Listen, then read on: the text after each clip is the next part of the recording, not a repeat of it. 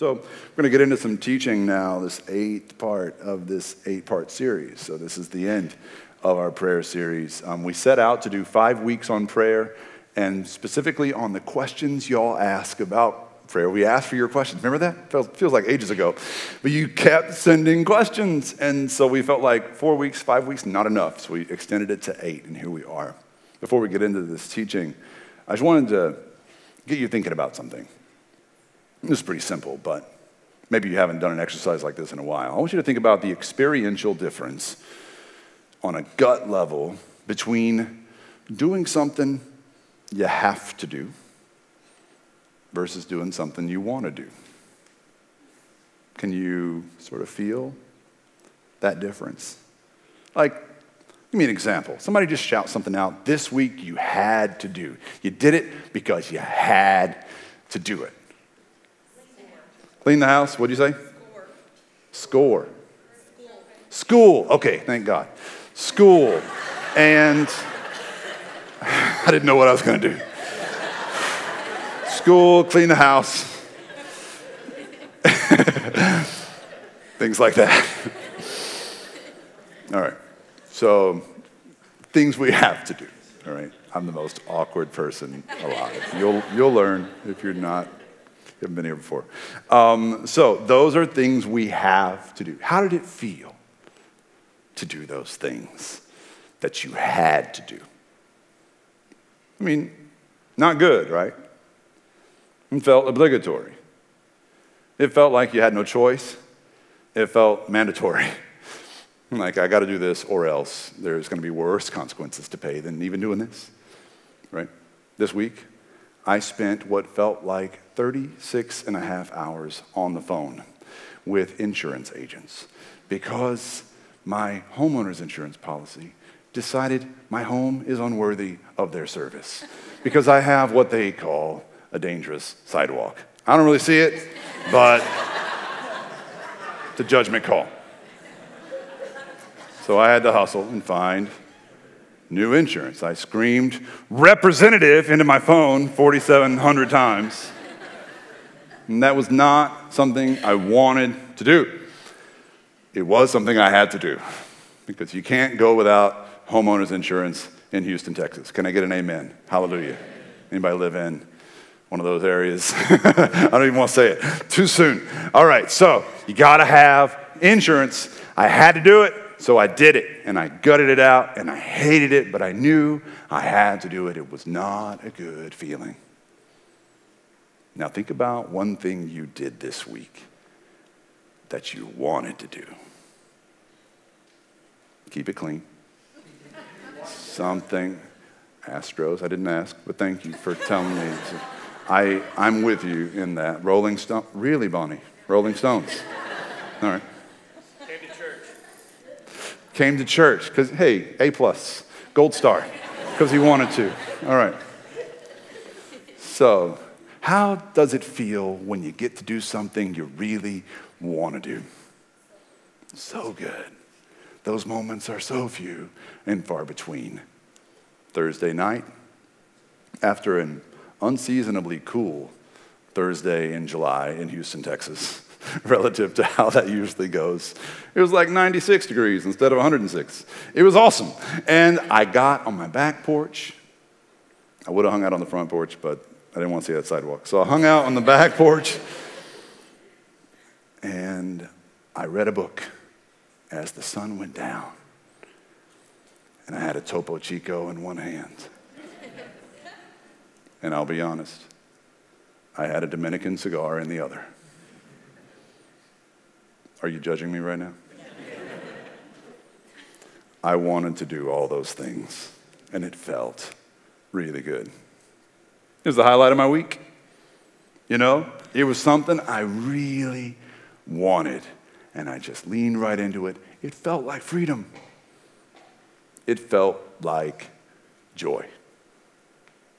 The question that we're going to tackle with this eighth part of this eight week series on prayer, a question that several of you sent in in different forms, slightly different forms, has to do something with praying without ceasing. How are we really supposed to pray without ceasing, as the Bible says in First Thessalonians chapter five? Are we really supposed to pray that much? Because I'll be honest, Pastor Eric, that feels like a little much. I've got other things to do. I'd like to know how much is enough so I can check that box and feel good about my prayer life and get on with the rest of, of my life. And it, it became pretty clear to me by the, the way I was getting this question, my own experience as well with this question, became very clear to me that this question comes from a place of prayer being firmly in the have-to box instead of the want-to box. And I sense that many people who ask questions like this one today probably ask that question because of some past trauma they experienced in the Bible Belt, growing up in church, being told, like I was growing up, that the Bible says pray without ceasing, pray without ceasing, pray without ceasing. How much do you pray, Eric? Well, I pray when I get up and when I go to bed at night and when I pray before all the meals of every day. And, and is that enough? No, it's not enough. You cease to pray at least five times a day. You know, the Bible says pray without ceasing. And so you're falling short of that expectation. And so I always had this feeling in my head that I was doing it wrong. And prayer was not something that I entered into joyfully. Prayer was something that I entered into like you enter the D M V. Got to get it done. Got to do it. They told me I got to do it, or there's worse consequences to pay. And so I'll do it. And that's how many of us grow up thinking about prayer, as though it is basically, a, you know, a box to check, and uh, and you know that's kind of that shame, guilt-driven view of prayer is what we grew up with. So uh, the question, sort of derivative of the should we pray without ceasing, is how much should we pray? How much is enough? And this um, notion of prayer without ceasing, it comes from First Thessalonians five. Which is Paul's first letter to this church in a city called Thessalonica. And in this letter, he says toward the end of it, First Thessalonians five, sixteen to eighteen, three things. Rejoice always. That's verse sixteen. Pray continually. That's verse seventeen. Give thanks in all circumstances. This is God's will for you in Christ Jesus. There's verse eighteen. So Paul, clearly a preacher. Three points. Three, three digestible points. He says, take joy, always pray, and give thanks. And he says, this is God's will for your life. And he creates, in this simple passage, a connection, a relationship between joy, gratitude, and prayer that I think should not be lost on us today, but often is. It shouldn't be. This isn't the only time he creates this connection. He does it all the time. He does it like ten times in First Thessalonians alone. Paul kind of has a reputation for being a little cranky. I don't know if you've noticed. Paul can be a little, a little cantankerous, a little, some people think he's judgy, you know, a little, a little hard to read, a little on edge sometimes. If you read First Thessalonians, you will think Paul is the nicest man you have ever met. Like, he gushes ad nauseum about these people. I remember the time we spent together, you guys, and I love you, and I think about you all the time, and I'm always hearing good things about you, and I thank God for you every time that I pray. He encourages them again, again, and again, and then he ends the letter by saying, hey, hey, here's God's will for you. Take joy. That's literally what rejoice means. Take joy. Pray continually, which is often translated as pray without ceasing. And give thanks in every circumstance. He says, this is God's will for you. Someone uh, recently asked me a question that really kind of stumped me, and I've been thinking about it ever since. And it's really not that interesting of a question. It doesn't really demand this kind of attention from me. But I had no answer to this very seemingly simple question. Here's the question. They said, "Are you enjoying your faith?" I had no idea what to say. Am I enjoying my faith? I'm a preacher. I'm supposed to say yes. I know that. But I'm not one for pat answers. And so I just paused and I thought, there's things I enjoy, y'all. I enjoy my wife. I enjoy my kids. I enjoy my church. I enjoy my job. I enjoy Astros baseball. Whoever said that earlier, I'm with you. Steve, love you, brother. Sorry I was rude to you earlier. I enjoy those things. I'm not sure I've ever thought about enjoying my faith. I work on my faith. I wrestle with my faith. I struggle with my faith. Enjoy? I don't know. And then I kept thinking, hmm, work, wrestle, struggle. Those are the words I would use to describe my conversations with those insurance agents this week. That was a struggle. That was work. I wrestled with them. I got coverage, by the way. Thank you. Hallelujah. All right. All right, so. uh, do I enjoy my faith? Paul says that taking joy in Christ is God's will for your life. Let that soak in for a second. How often do we wonder and like wring our hands and like search for God's will for our lives? What do you want me to do, God? Am I in the right job? Am I parenting the right way? Am I going to the right church? Am I praying enough? What's your will for my life? Paul says, as far as God is concerned, his will for your life is to take joy. Take joy in him. Pray continually and be grateful in all things. That is pretty awesome, the connection between joy, prayer, and gratitude.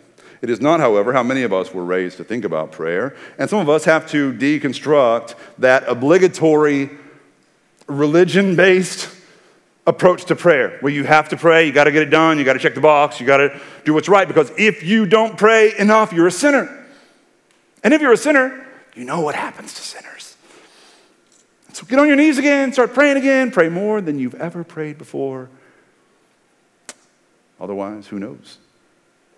Some of us have to, I think, distance ourselves from the religion of our youth to prepare our hearts to receive what God really came to give us in Jesus, which is so much better than religion. It's gospel. Apparently, it's joy, even though many of us have not yet discovered what that even means, all right? So God wants to give you joy. I talked a lot in the winter and the spring about joy versus happiness, and I don't want to beat that into the ground, but there's a difference, and it's important to know. This isn't, God's will for your life isn't that you're happy, but that you are joyful. Happiness, as we determined earlier this year, is based on your circumstances, right? So stuff makes you happy. Circumstances make you happy. Getting that job makes you happy. The right people around you make you happy. My wife makes me happy. All this stuff. But when circumstances change, happiness changes. Joy is not like that. Joy is a deeper, more abiding experience that is unconditional.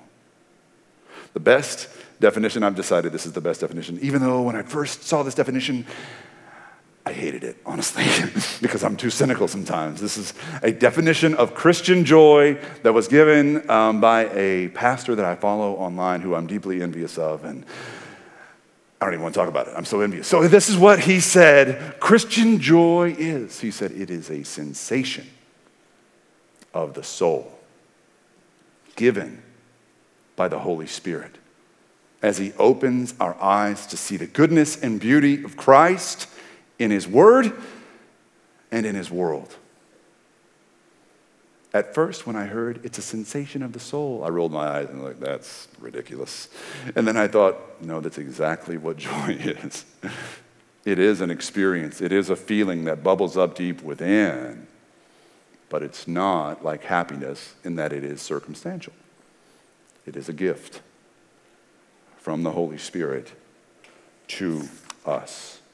Jesus says as much in John chapter fifteen, verse eleven. He says, everything I came to do, everything I taught you was so that you would have my joy, and, and joy would be fulfilled in you. Your joy may be full. Listen, this is why Jesus came. This is supposed to be what Christians are all about.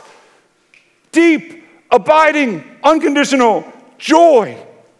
Which is why it's so shocking sometimes when you look at Christians and Christianity, and it's such a joyless thing sometimes. Like especially when it's time to pray. Are we ever more devoid of joy than when somebody goes, let us pray? Everybody closes their eyes and tries not to fall asleep. And you're like holding hands and like, how long? Oh Lord, how long will this last? Let us pray. Nobody laugh. If a, if a child laughs during a prayer, they might as well have horns. It's like, oh, shut up. Be quiet. We're praying. There's no joy at all. Somebody liked that one. So, thank you, Mary Catherine. So, where is the joy? The joy is taken from us when we choose religion over gospel, when we choose legalism over love. And that's exactly what happens to some of us. But I want us to know today, according to the word, the good and beautiful word of God, God's will for your life is joy. Taking joy in Christ. So, here's what that has to say about prayer. I look at prayer as um, kind of a journey of faith. So prayer is kind of your faith in action. And as your faith develops, your prayer life evolves. That's what happens. And you shouldn't be praying the same way a year from now that you're praying today. There's a process. There's growth. And whenever you're on a journey, even if you're not to the destination yet, it always helps to know where you're going, what the destination is. And I think what Paul and Jesus himself are doing in the New Testament is showing us that the destination of your journey in prayer is joy. And you may not be there yet, but at least you know where this is headed. And I uh, offered up in your study guide some, um, like a graph with a bunch of blanks in it. And I'm just going to share like some plot points along that journey that I've experienced myself and that I've seen others experiencing as well. And, and you might find yourself early on in this process. And there's no judgment here. I just want you to know where if you gut it out and you have discipline and you continue to pray in the season you're in, where you will go next, where prayer will take you. The first plot point on this journey, this map that we navigate through prayer is usually petition. Petition is what we started this series with. It was like, what do we ask God for? What should we be asking God for? Those are petition prayers, right? So God, I need this. God, will you do that? God, please, I'm desperate. Like those kinds of prayers are usually the entry point into your prayer journey. But you don't just pray petition prayers your whole life, right? Those petition prayers, they grow, they mature. As you have greater faith, your prayers change, right? You don't stop petitioning God as you evolve, but your petitions change too. Your petitions will lead to what I call surrender. And so you might spend the first part of your journey asking God, God, I need this. God, I need that. God, please show up. God, I'm desperate.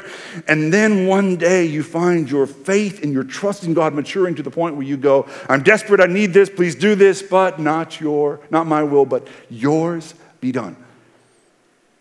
And that's where you surrender to God. You continue to ask, but you surrender to God like Jesus in the Garden of Gethsemane. That's the next level up in your life of prayer. But surrender will, if you stay with it, even when it feels like a have to instead of a want to, which it will, but if you stay with it and stay disciplined and stay in touch with God, your surrender will give way to lament. And lamentation is what we talked about last week, which is not like asking for petitions from God. Lamentation is just what? Remember the word? I said it last week. Lamentation is just complaining. Excellent, whoever you are. And who said it? Whoop, whoop. All right, you. All right, complaining. And so complaining is just, hey, God, this really hurts. I'm hurting. And I just wanted you to know.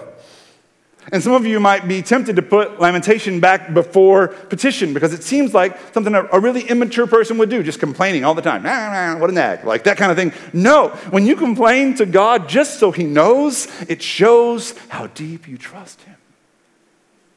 It's an act of faith because you know he wants to know your heart and minister to you, and so you open up to him. Lamentation is the next step. I'm hurting, Lord. And then lamentation gives way to listening. I couldn't think of a good example prayer for listening because you're supposed to not say anything while you're listening. That's the point. But when you listen, your heart grows deeper in love and in faith. And listening often grows into gratitude because when you stop and take the time to listen, you realize either by the Holy Spirit speaking to you or giving you a feeling in your heart, or by stopping and just looking around you, you realize what a gift life has been all along. Listening gives way to gratitude, and gratitude gives way to joy. Gratitude is thank you for being so good to me. And joy is simply, oh my God, how awesome are you? Gratitude. Gratitude gives way to joy, and joy is just pure worship. Oh my God.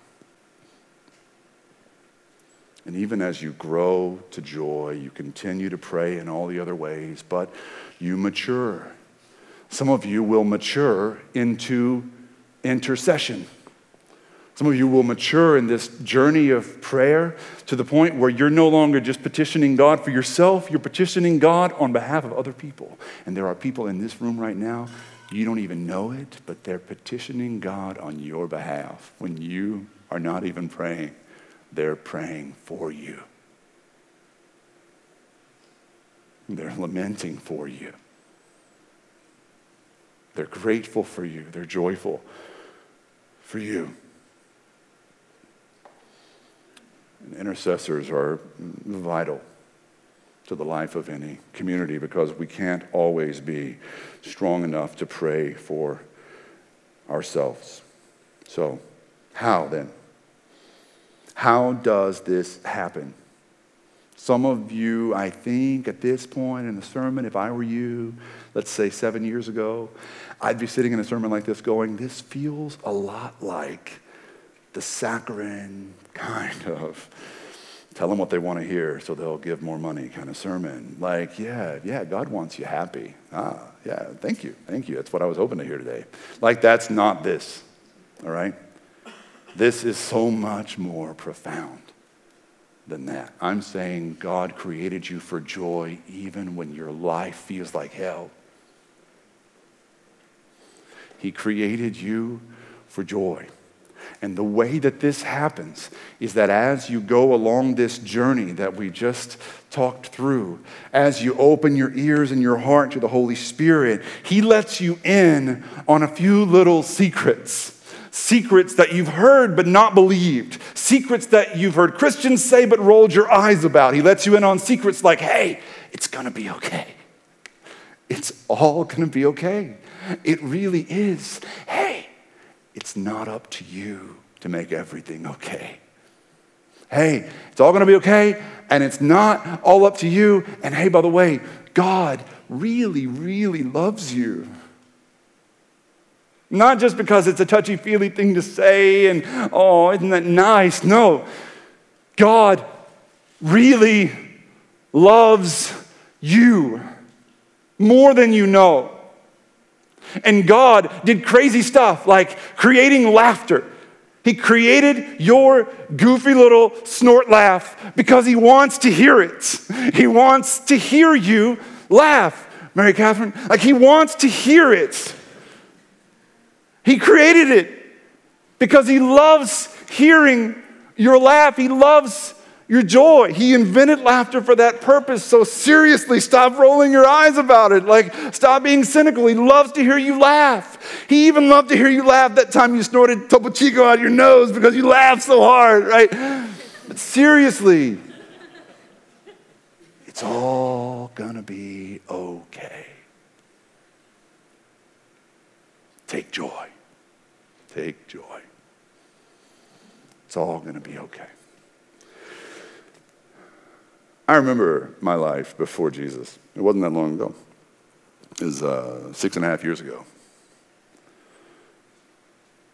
And I didn't like myself then. And I just remember always being angry. I know it's a little hard to picture for some of you, but like I was always angry and I was always anxious and I always wore a lot of black. And I look back, this is true, I look back at pictures of myself, right? And I, there's just no life in the eyes. And it breaks my heart to see this guy. I kind of feel sorry for him. Even though it's me, it's a weird kind of deal. But I was, in that moment of my life, I was a proud social justice warrior, which means I was miserable all the time. And I... I made everybody else miserable too, because there's always something to be angry about. I always got angry. I even remember getting angry at stupid things like C V S for their long receipts. Thanks for ruining the earth, C V S. Like, I spent real energy on that. I'd always get angry at Christians. I was constantly angry at Christians. I don't really know why. I think I was working through some childhood stuff. But like, I was always angry at Christians. And I always heard Christians say stuff like, God is good all the time, all the time. God is good. And I'd be like, give me a break. Like, what world are these people living in? Like, they're sheltered or willfully ignorant or something. Like, I'm too blessed to be depressed. Come on. Like, really? Like, don't. I used to get with my friend, my other social justice warrior friends. We had a great time. And I used to get around and complain about Christians. And don't they know the sky is literally falling from the earth? Like, we're, we're falling apart and the world's on fire. Don't they know George W. Bush is the most obscene president we'll ever have? Like, all these things, like... It's a complicated time. Those, however, turned out to be the good old days. Anyway, uh, so, okay. Don't Christians know how bad things are? Don't they know Dick Cheney went on a hunting trip and shot his friend in the face? Don't they know we still haven't found those weapons of mass destruction? Like, don't they know how bad and evil and hopeless the world is? Like, are these eggs even local? You know? Why did you torture these eggs, mama, in a cage? Why? Like, it was always something. I was never, ever content or joyful. But I know now, looking back, it was never really about C V S or W. Never really about Christians or chicken or anything else. It was just me. I was empty inside. And six and a half years ago, as many of you know, I took a trip to the Holy Land. I was given a free trip. And after a week of being presented with really solid evidence, not only for the existence of Jesus, but for his a certain like crucifixion that actually happened in history. I learned on that trip, and nobody really doubts it. And uh, then there's all kinds of evidence for the resurrection and the fact that these first century Jews were worshiping a man, which is the last thing that any faithful Jew would do in the first century. You only worship God. What did, what did they think was going on here? Why were they willing to die for that? It's just a bizarre turn of events, and it started to break me down, right? It started to kind of work on me a little bit. And finally, when we went to the city, the old ancient ruins of Capernaum, and my tour group went over one way. I broke off from the tour and went for a little walk along the shoreline of the Sea of Galilee, and God and I had a little talk for the first time in over ten years. We really had a talk. And I spoke, and he spoke, and I listened, and I wept. Like I really cried. Like people must have seen me and worried because I was by myself next to this huge body of water, weeping. But it wasn't sorrow or shame or guilt. The joy was too much to take. It overwhelmed me. The relief that my soul had thirsted for came rushing upon me, and I just didn't know how to handle it, and so it manifested in the form of tears.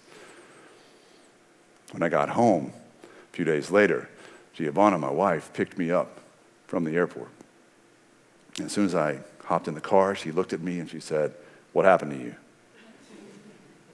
And I said, "What is there, like something on my face?" It was a long flight. I don't know what happened, but she goes, "No, you're just different. There's something different." And I know now that it was joy that she saw, like the life that had been gone was back in my eyes. The life she saw back when she fell in love with me in the first place. And she married me, you know, it was back. It was like a little resurrection that had happened right then. Paul describes this very thing in Romans chapter eight. He describes exactly how this works. And again, he does it like a preacher in three easy steps. This is Romans eight, twenty-eight to thirty, right? Y'all, this is three very important points. I'm going to break it down this way. twenty-eight says, "And we know that in all things, God works for the good of those who love him." Listen, what this means is that even when it's bad, and no matter how bad it is, God is always at work to turn whatever it is and however bad it is into something good for you, a good gift, even when it hurts. Two, for God, those God foreknew, he also predestined. Don't get too hung up on that word. I know some of us grew up in churches where that's all you talked about, but like that's not what it sounds like here. He's saying that there were some people God Um, knew, like God knew us before we even breathed our first breath. He knew us in our mother's wombs. He loved us and called us. And he saw our destiny before we breathed our first breath. He said we were predestined to be conformed to the image of his son, that he might be the firstborn among many brothers and sisters. So there's words like foreknew and predestined. Those words mean that when God gives you this good gift, nothing can take it away. No bad circumstances, no turn of events, no job loss, no relationship or marriage falling apart, no loss or grief can tear it away from you. That gift, if you will have it, is yours forever, unconditionally. And third, he says, and those he predestined, he also called. Those he called, he also justified, and those he justified, he also glorified. So y'all hang with me here. These are big words, but listen, justified, that is what happened to me on the shoreline in Galilee. That moment, that was God justifying me. By his righteousness, not mine, making me his even though I didn't deserve it. Justified. This glorified business is a whole different deal. Glorified in the Bible is almost always a vision of the future, something that God is yet to do. We will be glorified. His kingdom will come in its fullness, and his glory will be known on the earth as it is in heaven. And so glorified is about what God is yet to do.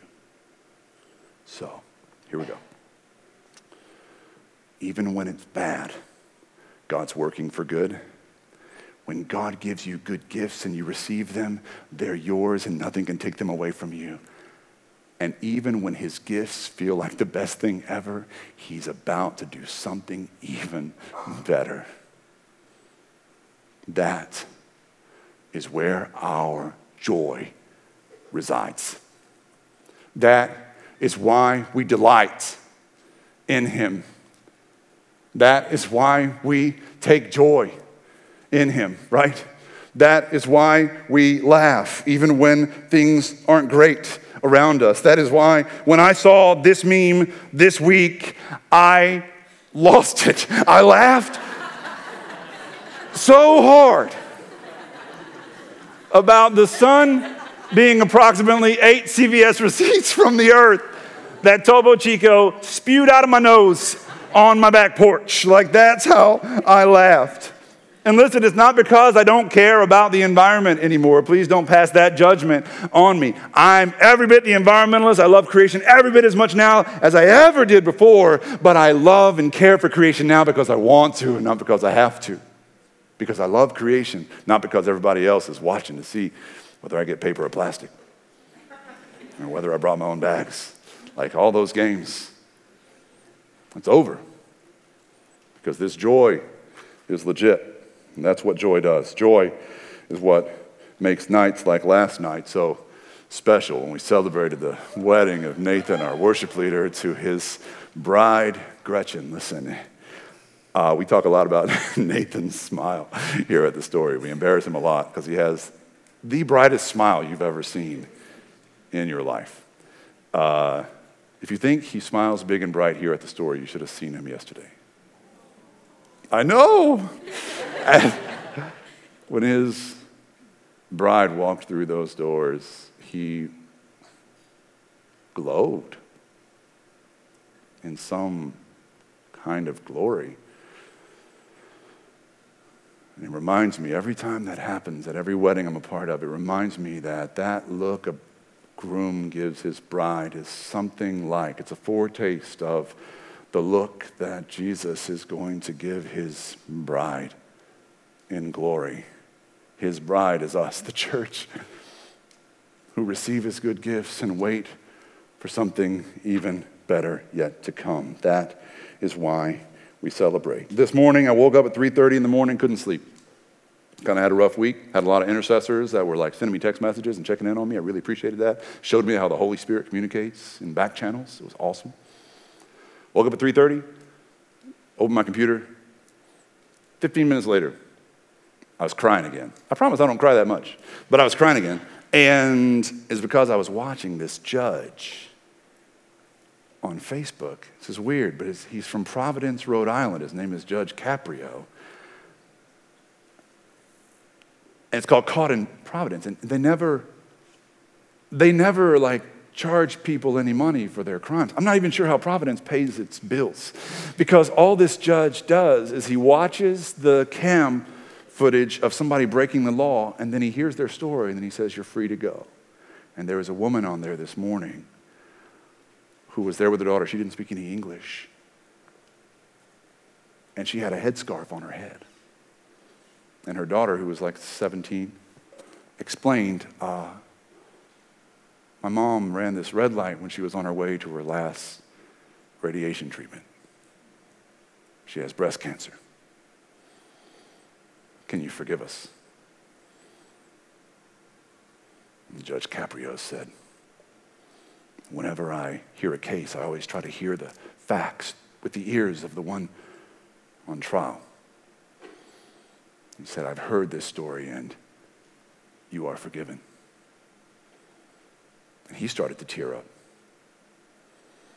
And then I thought about my mom, obviously, who's battling cancer, whose hair started falling out, and she and my dad shaved their heads this morning.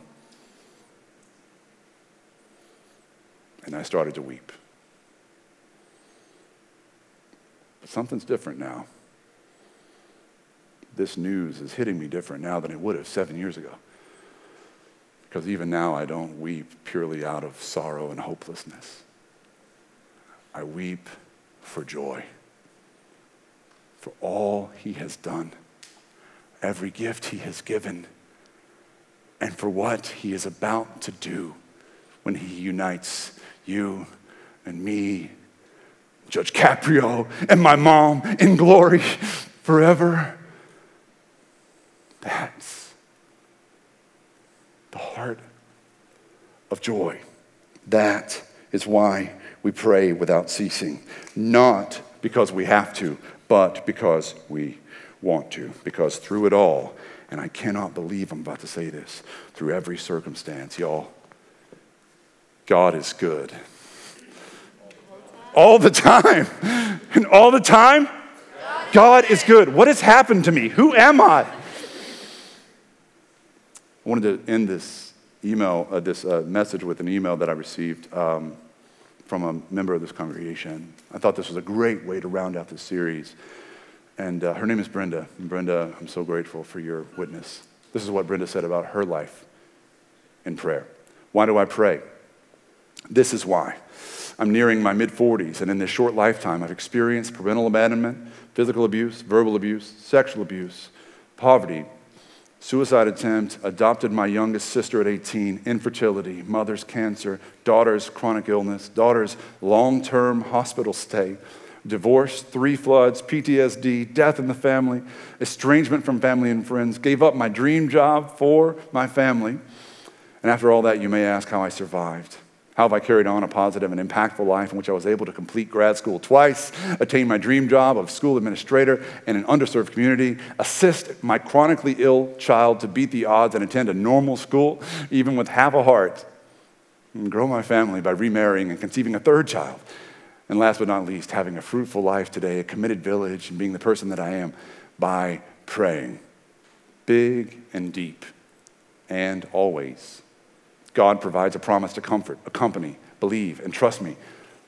For someone functioning in a world with no real parents, God has truly been my one and only father, my constant, my ride or die. Thank you, Brenda, for that line. I love, I love it. Honestly, I know no human who can make me feel the same way, and I know and have known a lot of good humans.